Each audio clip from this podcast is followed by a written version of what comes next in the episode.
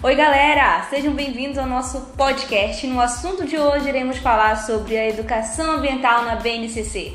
Eu sou a Luciele Nogueira. Eu sou Alberto Kuntz e somos estudantes de Pedagogia do terceiro ano da Faculdade Adventista Paranaense. É uma honra ter você conosco. Mas espera aí, Luciele. Afinal, o que é BNCC? Beto, a BNCC nada mais é do que a Base Nacional Comum Curricular. Ela é uma exigência do Sistema Nacional de Educação a partir da Lei de Diretrizes de Base da Educação Nacional, criada em 1996, das Diretrizes Curriculares Nacionais Gerais da Educação Básica, criadas em 2013, e do Plano Nacional de Educação, criado em 2014.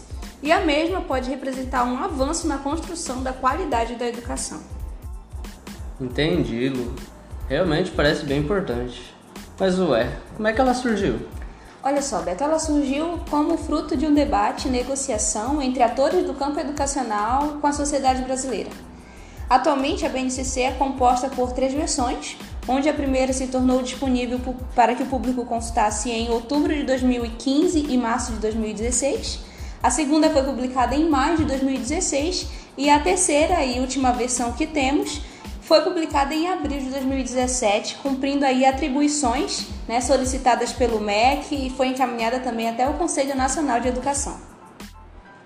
Ah, beleza então. E corrija se eu estiver errado.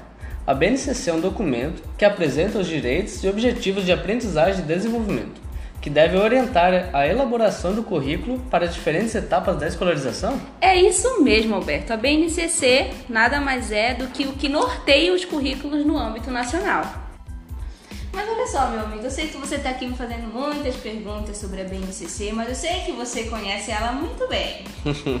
é, Luciano, agora você me pegou, hein? Beto, conta pra gente então o que, que a primeira versão traz a respeito da educação ambiental.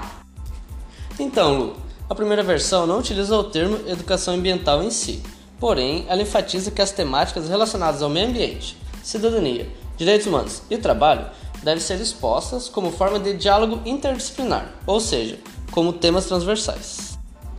Nossa, Beto, mas assim, e a segunda versão? Trouxe algo mais ampliado ou continuou como a primeira? Então, Lu, a segunda versão ela é um pouco mais extensa. Ela possui 652 páginas, enquanto a primeira só 302, ou seja, mais que o dobro. Ela aborda a educação ambiental como uma dimensão escolar, onde deve ser trabalhada de maneira intencional e prática, para que o aluno compreenda a sua relação com a natureza e com os outros seres vivos. Ah, entendi, Beto. Mas me diz uma coisa, é, qual que é o objetivo então dessa segunda versão?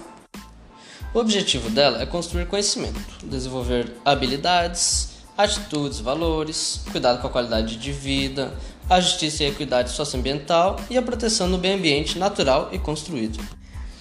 Ah, entendi então. E assim, e a terceira versão, o que, que ela traz? É, Lu, terceira versão eu vou deixar contigo, né? Já me jogou na roda antes.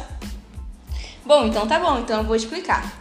Na terceira versão da BNCC, ela é disponibilizada para as etapas da educação infantil e do ensino fundamental.